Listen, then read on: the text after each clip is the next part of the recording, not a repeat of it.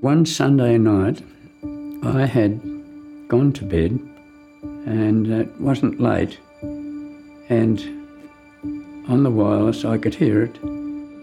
Everybody knew something was happening. We were scared to death. I was in our family home and listening to the radio.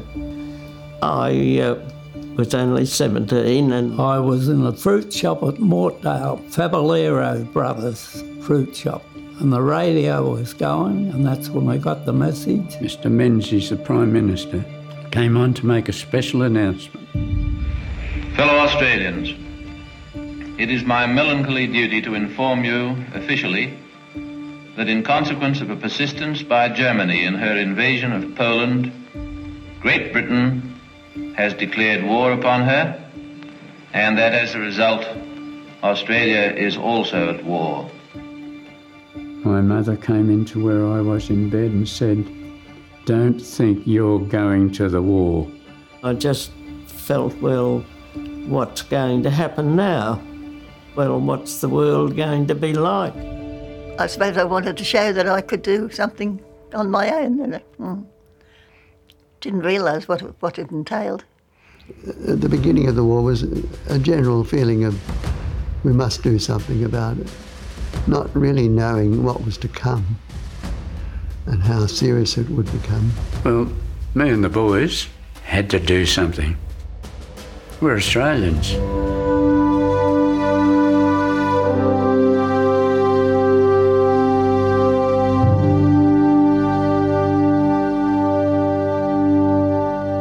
From Uniting, this is My Life at War, a six-part series featuring first-hand experiences of the everyday Australians who served in World War II. I'm Jefferson Spratt. And I'm Lee Taylor.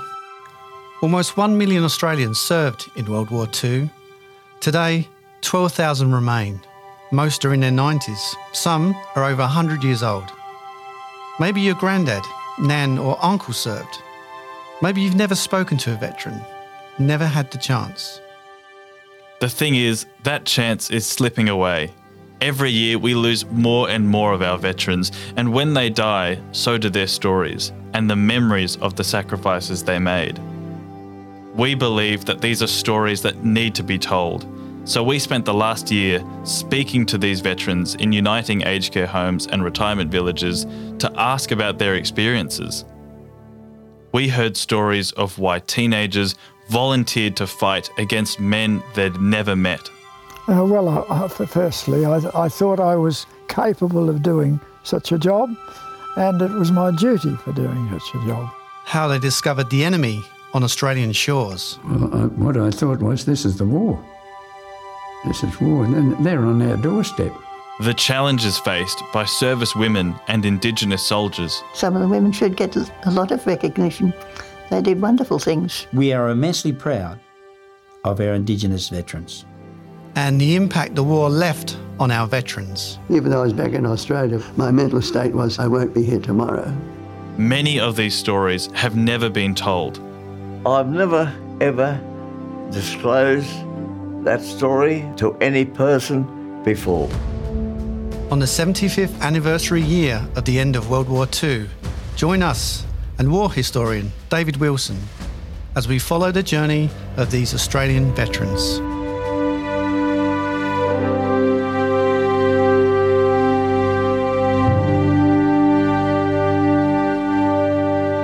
And it all starts now.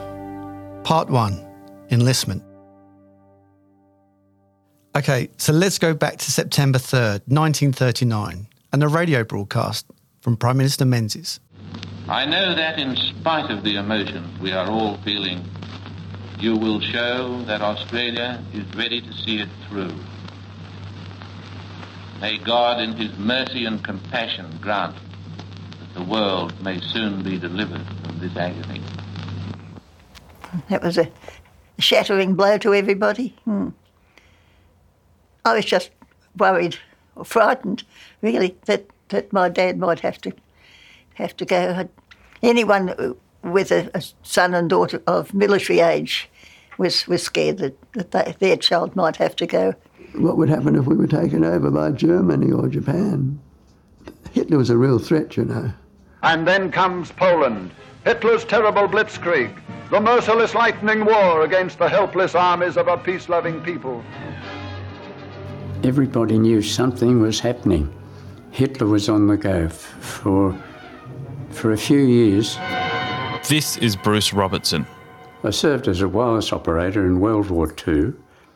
I'm 100 years old.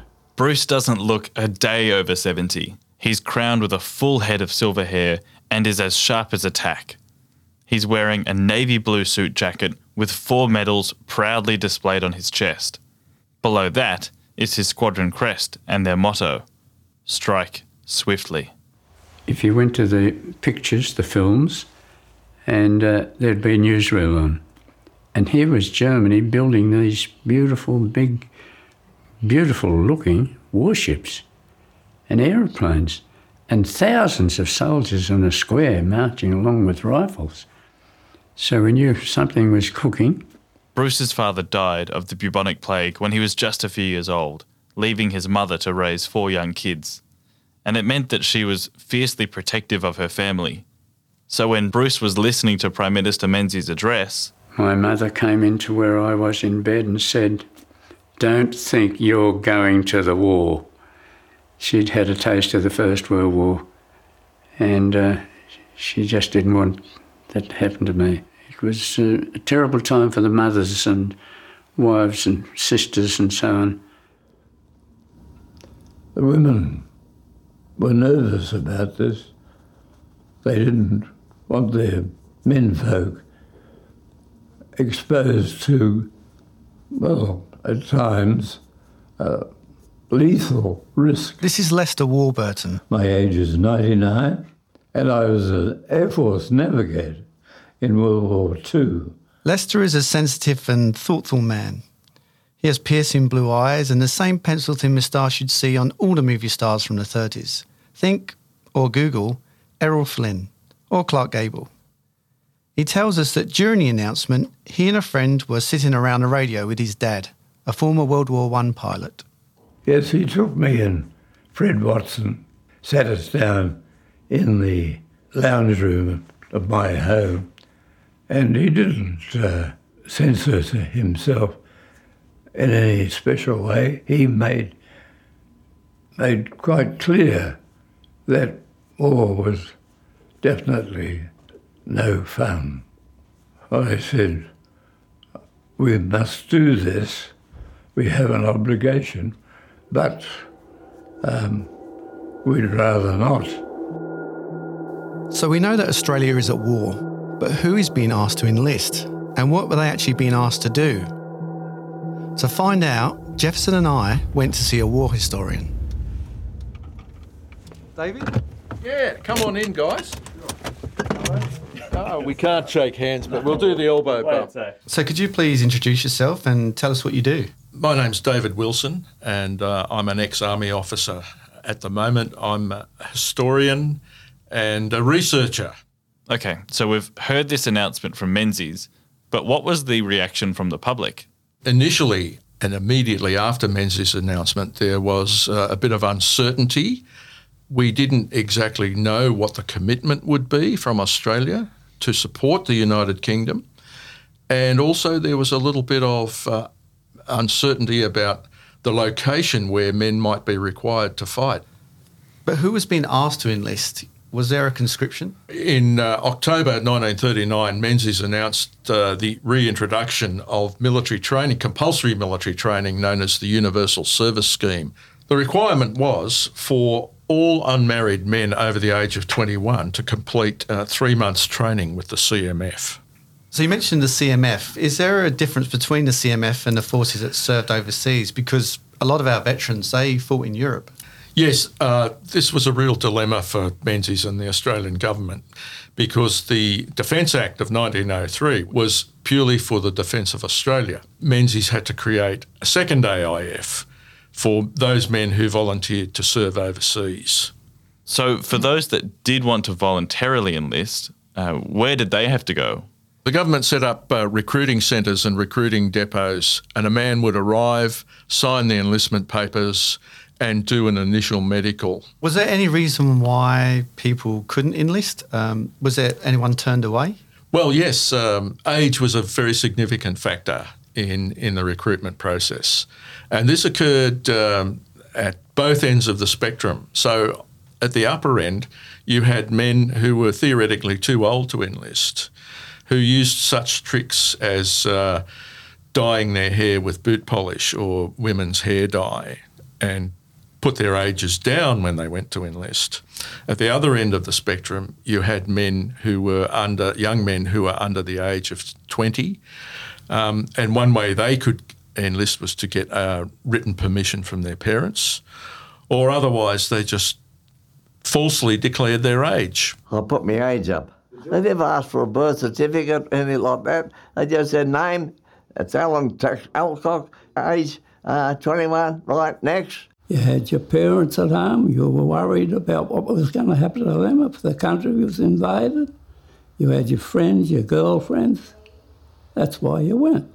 And that's how the population felt, the young ones. All my class. Out of 40 kids, there was 2 that didn't go into the services. Well, it was just a thing you did in that time. It was my duty to look after my country and to assist in the war against Japan.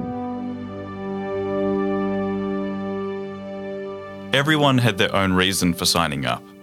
Some would be enlisting for the promise of a regular wage. For others, it was an adventure, a chance to see the world. But what impact did this have on their families? My father didn't agree, as I said. And he said, "Oh, you don't want to go out there, son, you'll get killed." I said, "Never mind, Dad, I like this country and I'm sorry, Father, this is what I'm going to do." This is Douglas Sando. I was a flying officer in World War II. I'm 97 years old. Doug's father owned a farm in country South Australia where his family worked on the many acres. I was a country boy and I wanted to get in and be in the action. And I said, "Oh, I don't know what to say here, milking cows for Father forevermore." Yes, that was a pretty humdrum sort of life. This was excitement. We've got to win the war to stay alive, basically. Father said, "Oh, don't be stupid, son. You'll get killed if you did." I said, "I know there's that risk, Dad. And I'm sorry, Father. This is what I'm going to do." And he just gave up and said, "All right, son. It's your risk. It's your life." Lester's father, who you may remember, was a fighter pilot in World War I. He saw things differently. My dad took me aside and stressed the importance of our mission as representing democracy at that time. Ask any child who their hero is, and many will proudly say their father. During our conversation, Lester would smile every time he mentioned his dad and often referred to his great war reputation. He wanted to follow in his father's footsteps. So it's no surprise that his father was with him on the day he enlists. They both arrive at a small community hall in Sydney's Woolloomooloo. Lester tells us he's shuffled into a small room and is instructed to salute upon his arrival. He is faced with a table of stern-looking men, all Air Force veterans from World War I. Lester is just 17 years old. I was interviewed by a pilot officer, a navigation officer, and a gunnery officer, and all were pitching to get my agreement and enlistment for their interests. Dad, being a pilot, naturally was pushing his group. But before Lester has a chance to speak, the commanding officer turns to him and says, "Now, what would you like to do in your support of the empire?" And I said, "I would like to be..." And I paused, I remember, because they were expecting me to say, "I'd like to be a pilot, sir." But I said, I'd like to be a navigator, as I said. The room falls silent. Lester holds his breath. The navigation officer leaps to his feet. He said, "Got him." It was obvious that we were fairly rare animals, and so to secure one, a willing navigator trainee was rare and at the same time exciting to them. I never regretted making that decision. Knowing how much his father wanted him to be a pilot, I asked him how he reacted to the news. Did his dad say he was proud of his decision? Yes, he did. Only on one occasion, I regret to say, but it was enough to make me feel that I'd done my best and that any sacrifice was well worthwhile.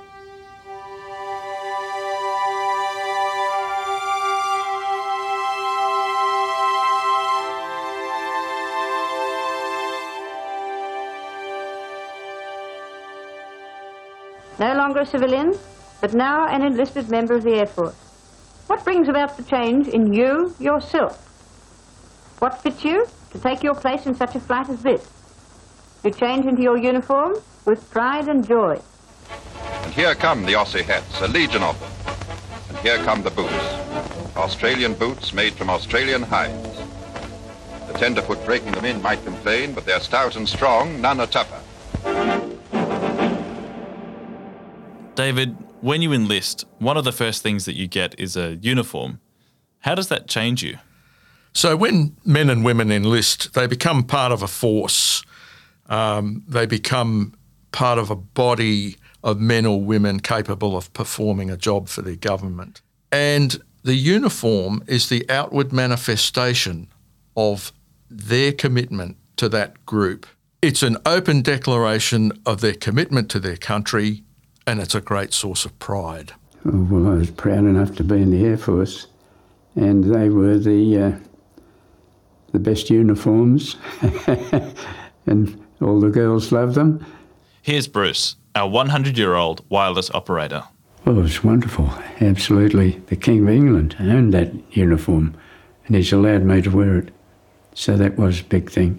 Bruce continues to describe the uniform for us. It consisted of a woolen visor cap with the RAF badge. We had a tunic, which had two top pockets with buttons, big buttons, and two side buttons, and two side pockets, blue trousers, and it was called Air Force Blue. And you had a blue shirt on with a black tie. And you left everyone else for dead when you were wearing that uniform. So Bruce has this romantic notion of the uniform. But Lester, our navigator, had a completely different experience. His uniform comes with a warning. They warned me that it's a human tendency to be pleased and excited by the glamour of a military uniform. It's serious, and you've got to be ready for emotional shock. They had stressed that it's not kid stuff, that I must always take it seriously and prepare properly. David, I just want to go back to the training. How could they get thousands of civilians prepared for war in such a short period of time? Yes, well, this was a huge challenge for the government. They had to organise training camps, they had to select instructors, they had to organise equipment. And for instance, there was a basic shortage of even rifles because the government had sent a boatload of our rifles across to the United Kingdom to make up for the losses at Dunkirk. So it was an enormous challenge for them to get everybody trained. It was a shamottle. The training when we first went in was very bad, very disorganised, no equipment. This is Raymond Aspelt.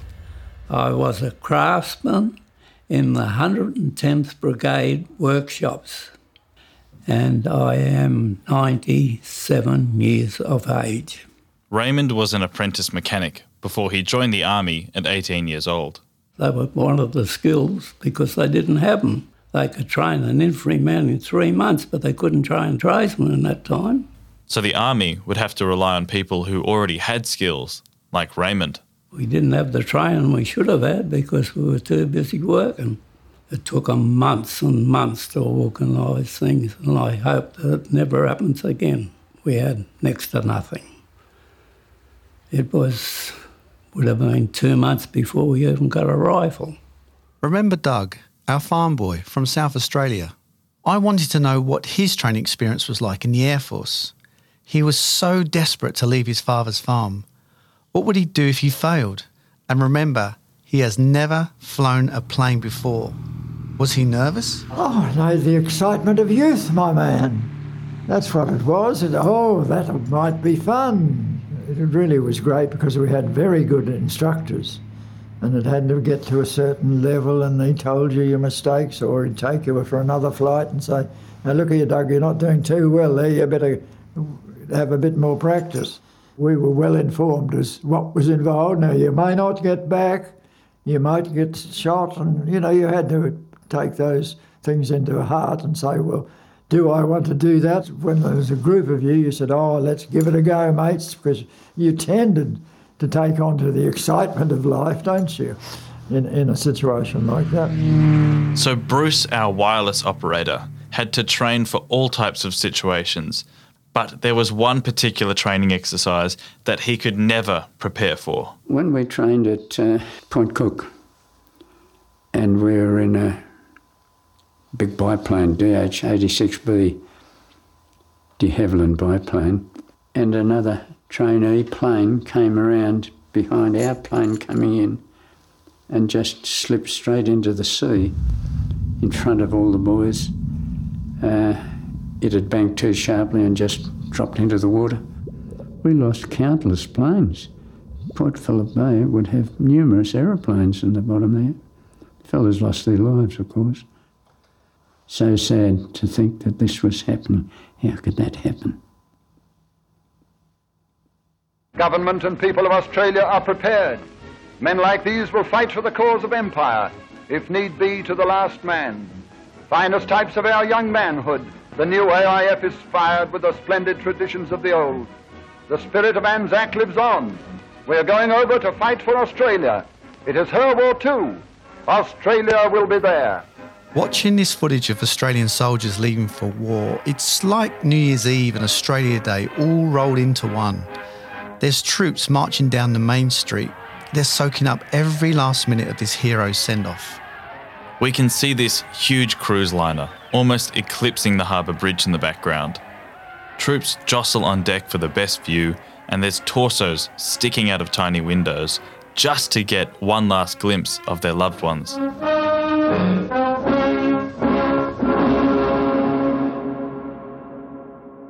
Just a few months after hearing Prime Minister Menzies' address, the first convoy of Australian servicemen and women were off to join the war.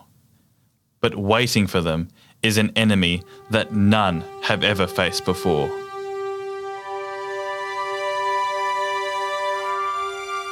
It will be both a battle against a physical enemy. If they shoot at me, we're going to shoot back to save your life.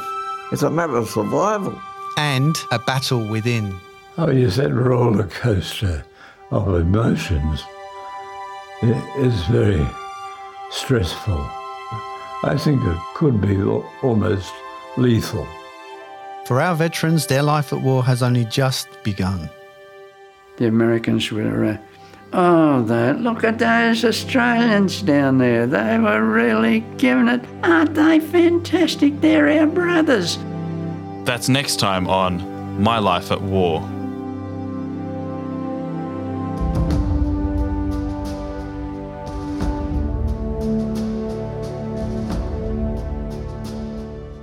This series is brought to you by Uniting.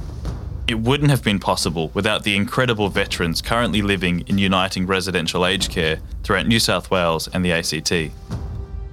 You can see their service photos, exclusive videos, and so much more at uniting.org/veterans. There's a link in the show notes. To make sure you don't miss an episode, click on the subscribe button in your podcast app. It's free. If you like the episode, please leave us a review. We really appreciate your feedback and it helps other people find the show. This episode was produced by Tribecast Media and was created and written by me, Lee Taylor. And me, Jefferson Spratt. Post-production by Dead Set Studios, including story editing from Kelly Reardon and sound design by Bryce Halliday. A special thanks as well to David Wilson, our war historian.